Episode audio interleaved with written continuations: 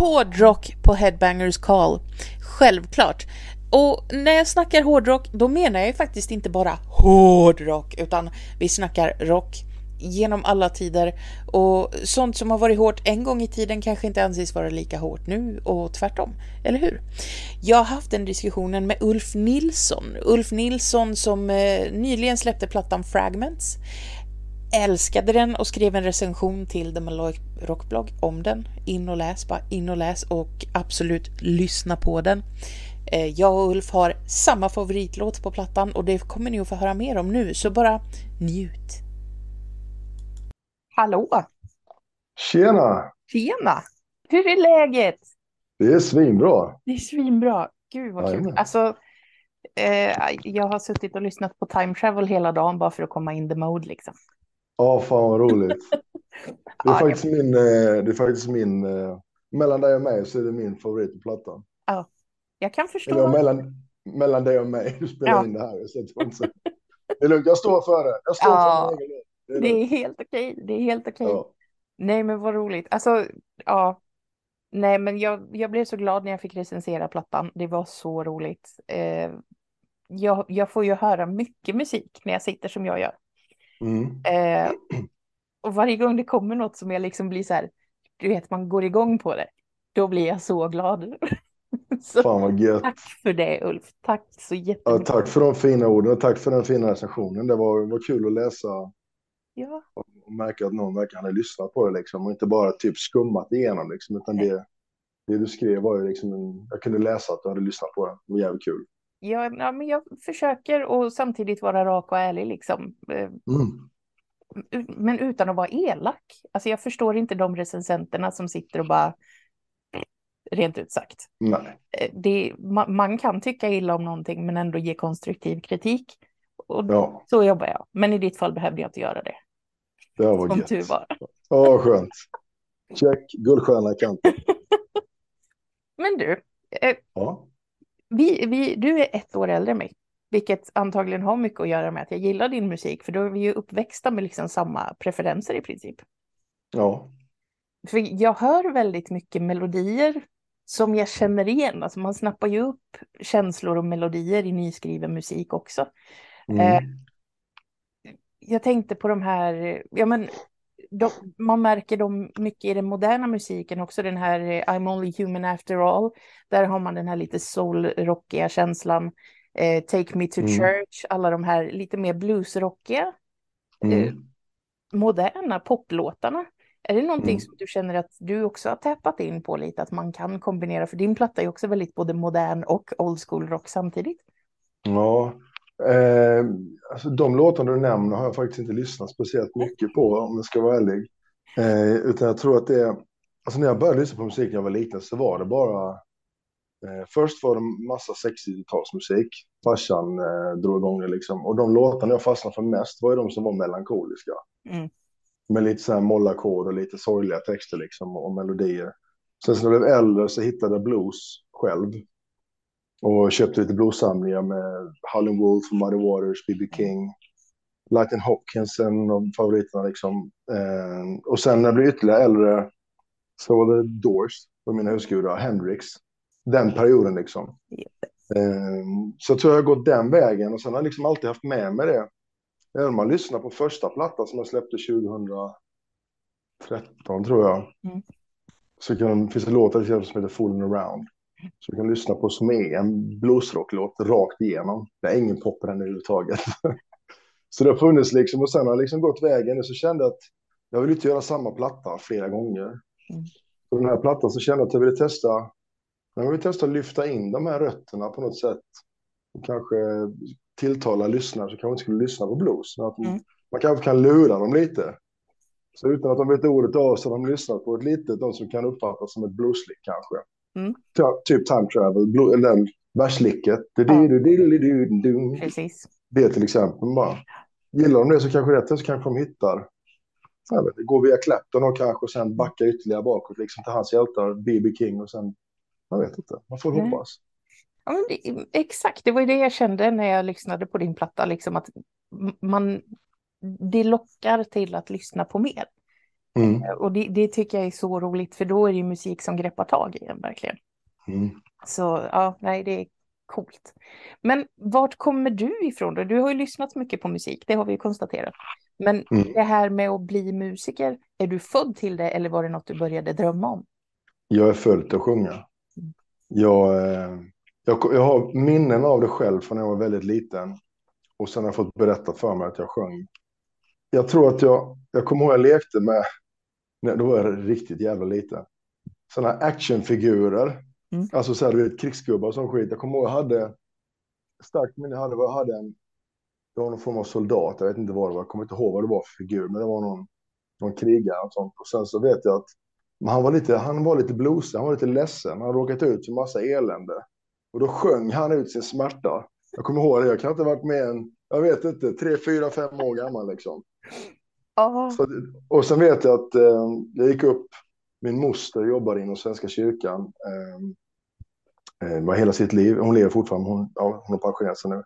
Men så min mamma tog med mig och min lillebror dit ibland på söndagarna för att få hänga lite med sin syster och sådär. Liksom, och då vet jag att jag sprang upp någon gång, återigen fyra, fem år gammal och ställde mig och sjöng framför folk. Liksom. Alltså jag vet det var, så, det var nog ingen som bad mig om det. Jag tyckte bara att nu, nu måste vi ha lite sång här. Så jag får nog säga att jag är född till att sjunga. men du har ju en väldigt speciell röst. Man hör ju direkt när det är du som sjunger. Och jag, jag tror att det är ganska många som känner igen din röst vid det här laget. För du var ju Ja. med i den där The Voice-grejen. Jajamän. Du var ju inte bara med, du vann ju. Ja, faktiskt. Till och med det. Eller hur? Alltså, men det måste ju ha varit en jävla upplevelse. Det måste ju liksom ha snurrat igång någonting. Eh, ja, det var en jävla resa. Det var ju ja, men det, var det sjukaste jag gjort då, typ. Alltså, det var liksom, jag skulle ju inte söka egentligen, tänkte jag. Jag var liksom inte så här med musiktävlingar och Idol och allt vad de heter liksom. Och, men så var det, visade sig att en, en tjej som jobbade med castingen hade jobbat ihop med eh, utomlands innan liksom. Som tyckte att det hade speciell röst och liksom tänkte att vad fan ska inte du söka? Så jag sa nog nej tre gånger tror jag. Jag bara nej, jag skiter i det. Eh, Så såg man reklamen, började gå på tv liksom. Snart kommer det här programmet. Jag bara, fan ska jag? Nej, nej, det är inte för mig. Ska, nej, det är inte för mig. Och till sist sa Linda, min fru, då bara, nu får du fan ge dig. Du kan inte bara sitta hemma i soffan. Och liksom, då ska du bara sitta hemma och vara kreddig då, vad fan är det med dig? Om ingen får, om ingen får höra dig sjunga, vad fan, liksom, jag hör det varje dag, stick iväg med det. Så sparkade mig i röven och så drog jag på audition då. Så får tacka Grym henne för det. Japp, grym fru. Du får hälsa och tacka. Ja, det ska jag göra. Ja, men det måste ju vara en sån cool grej. För jag menar, om man då håller på med musik och älskat musik hela livet och så hamnar man i en helt ny sväng av musik. För det måste ju ha varit en helt annorlunda grej att jobba med en sån produktion. Ja, det var ju liksom, som, alltså som tur var, man blev ju ganska styrd. Mm. Eh, blev man ju i, med, med teman, eller inte teman ska jag säga, men de hade på något sätt, man kände lite pressen av att det var sådär prime time familje-tv, familjeunderhållning, tror jag fredagar det gick på. Och liksom att man inte fick, man kunde inte ställa till med vad som helst liksom, utan man var tvungen att tänka sig för. Men som tur var så hade jag ju, eh, alla hade ju varsin coach. Mm. Eh, eller man var ju team, jag tror man var fyra, fem i varje team, så man hade inte en personlig coach, men man hade team Uggla, Carola, Ola Salo och jag var i team Petter. Och han var ju rätt, rätt snubbe för mig, liksom. han fattade vad jag, ville. Så jag sa till honom jag skulle göra första liveframträdandet så ville jag göra Electric Worry av Clutch. Om du vet vilken låt det är? Mm. Ja. Eh, då fick jag nej från produktionen. För det fick man som musik, den låten fick man inte göra i primetime TV4 liksom, utan det, för ingen har hört den, du kommer åka ut och det, du kan ha sån musik och hit och dit. Jag bara, så Petter ringde upp mig och liksom, så sa han, du, jag, de är på mig som fan här, så att du inte får göra den låten. Jag, ja, nej, men det, jag ska göra den också. så. Om jag ska åka ut, ska jag åka ut med huvudet före. Liksom. Det spelar liksom ingen roll. Då kommer jag gå ut bredbent som fan och så, så bara kör han bara. Jag hör dig mannen, jag hör dig. Ah, ge, mig, ge mig en kvart. Så ringer jag tillbaka för en kvart. Bara, jag har fixat det, du får göra låten. Så det var så jävla grymt. Så gick jag upp och göra den. Och eh, hängde på med guran också och spelade live-gitarr. Mm. Till den liksom. Och det gick svinbra. Jag tror jag fick, jag tror jag fick flest röster i programmet. På en låt som man inte fick göra. Eller hur? Eller hur? Och jag menar, där har vi ju lite det här att rocken och hårdrocken har fått stå i skamvrån liksom. Ja. Men sen, sen har man ju sett, liksom, ja men redan innan det så hade vi Hard Rock Hallelujah Melodi, Melodifestivalen liksom. eh, hela den grejen var ju extrem. Men sen Joakim Kantz i körslaget liksom. Han stod där och ledde en hel kör som körde hårdrockslåtar på primetime på TV4 eller vad det nu var. Ja. Och det är så häftigt att, att få uppleva den här allmänna reviven av hårdrock. Att, att nu säger jag äldre människor, då menar jag äldre än oss, inte i vår ålder utan de som är ytterligare tio år äldre. Ja. Att de erkänner att ja, men jag har alltid lyssnat på hårdrock. Jag gillar Led Zeppelin, jag gillar Pink Floyd. Man hör fler prata om det i lunchrummet liksom. För jag tänkte säga, för de som är äldre än oss, liksom, de var ju med. De var ju med på riktigt. När exakt. sabbat började liksom. Ja, De var ju med och lyssnade. Liksom, vad fan. Och som du säger Zeppelin och allt det här liksom. Våra föräldrar. Allt från liksom, ja men rock'n'rollen liksom till, Mm. till, ja men fan Creedence var ett sånt band liksom. De var ju med på den tiden. Jag tycker för Ja. övrigt Creedence har många fantastiska låtar. Älskar John Fogerty som sångare och låtskrivare. Mm. Eh, Så får folk hata mig för det om de vill. Det skiter jag fullständigt i. Eh, men all, hela den eran liksom. Sen fan Cream, The Doors, Sabbath, allt det hela den resan upp liksom. eller hur? Psykedeliska, fan Moody Blues och du vet alltså. Ja. Precis. Så varför skulle inte rock vara mainstream? Det är orimligt. Mm. Det, det är inte okej.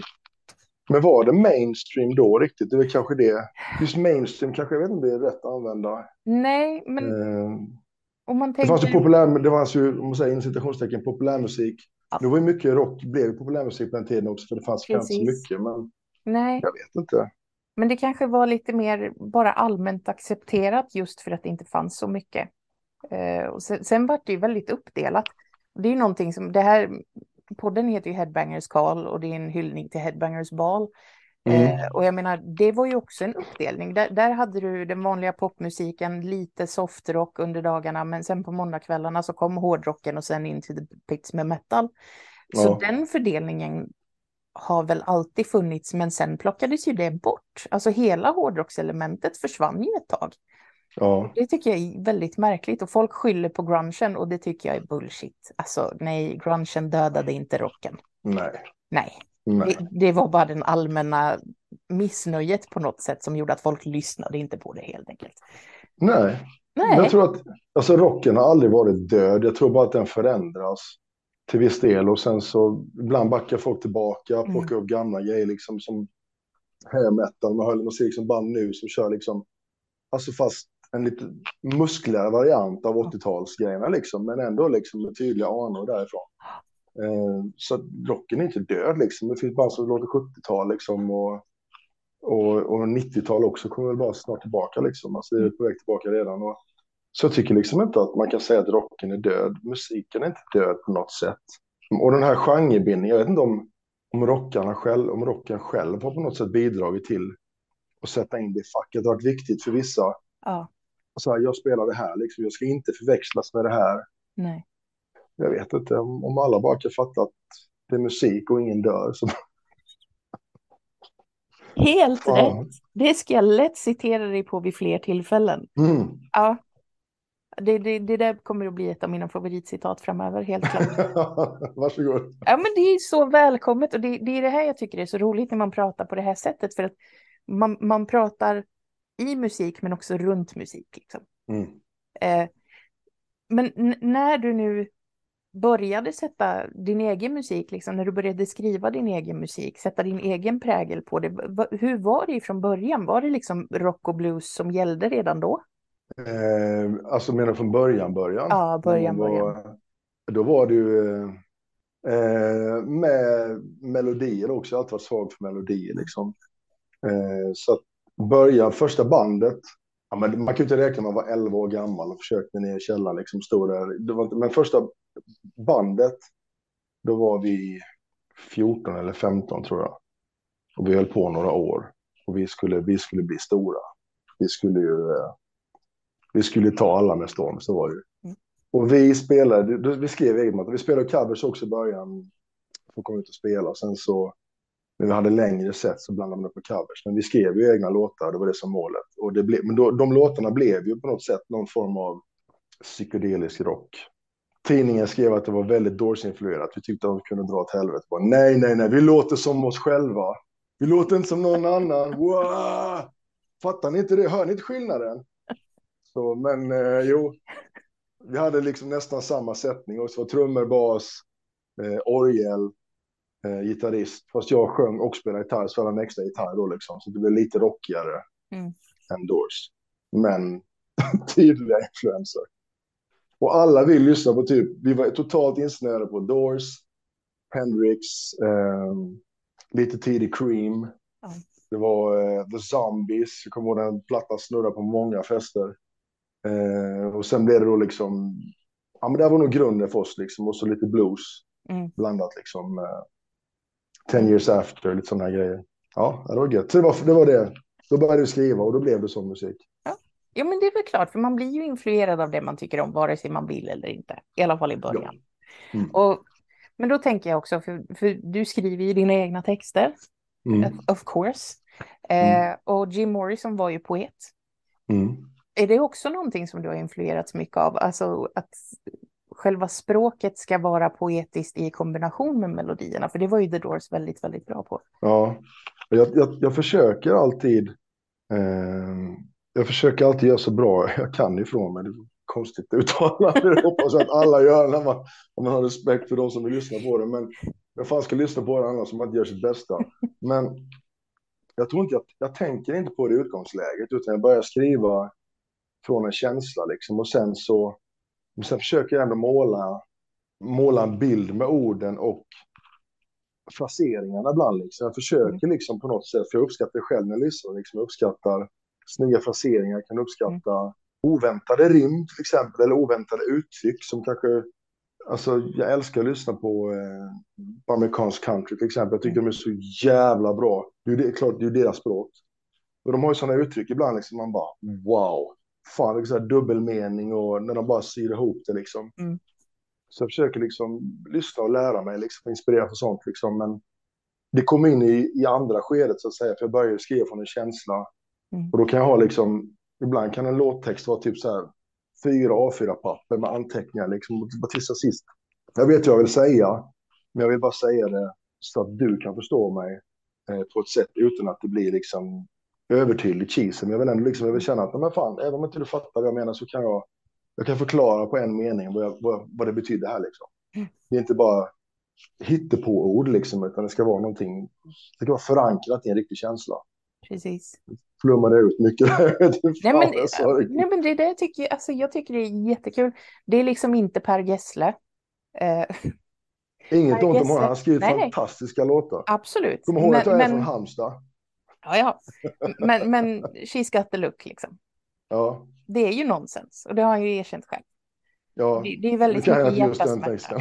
Nej, men det kan nog knappt han heller. För att Nej. han liksom bara sa någonting och så fortsatte han och det blev texten. Ja. Och det är ju en fascinerande sätt att, att liksom få fram vad man vill. Ja, ja, ja, ja, ja, ja helt enkelt. Men sen finns, eller hur? Men sen finns det ju den biten också som du jobbar med, att först få fram en känsla och sen, sen jobba på att förmedla den på ett sätt som gör att mm. lyssnaren förstår. Där mm. tycker jag att du har lyckats otroligt bra i just time travel. Jag tjatar om det, men det är för att jag är ja. väldigt förtjust i den.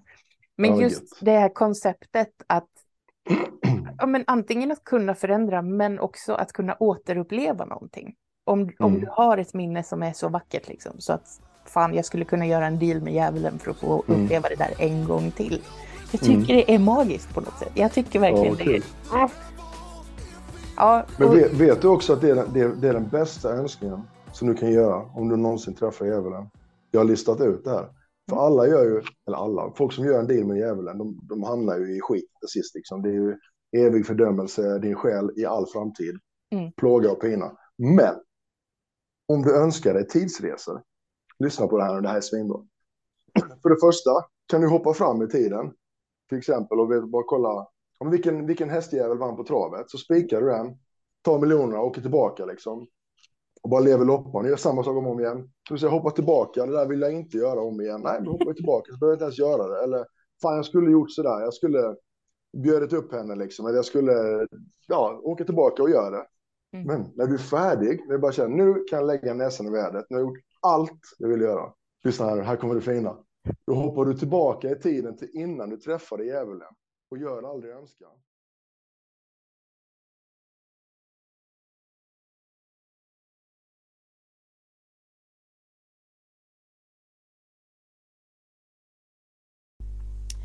Där har ni det. Tipset för alla tidsresenärer. Make a deal with the devil and then you don't. Det är i alla fall så som Ulf förklarade för mig och jag kan bara hålla med. Det finns säkert eh, loopholes och det är väl sådana som djävulen lever på, eller? Anyhow, jag hoppas att ni uppskattade det här avsnittet. Det kommer att komma många fler avsnitt framöver, men nu kommer jag att ta några veckors paus eh, där det kommer att bli festivalbesök, konsertbesök och vem vet, jag kanske lyckas intervjua några intressanta artister på dessa evenemang. Så håll öronen öppna. Ciao! ciao, ciao, ciao, ciao.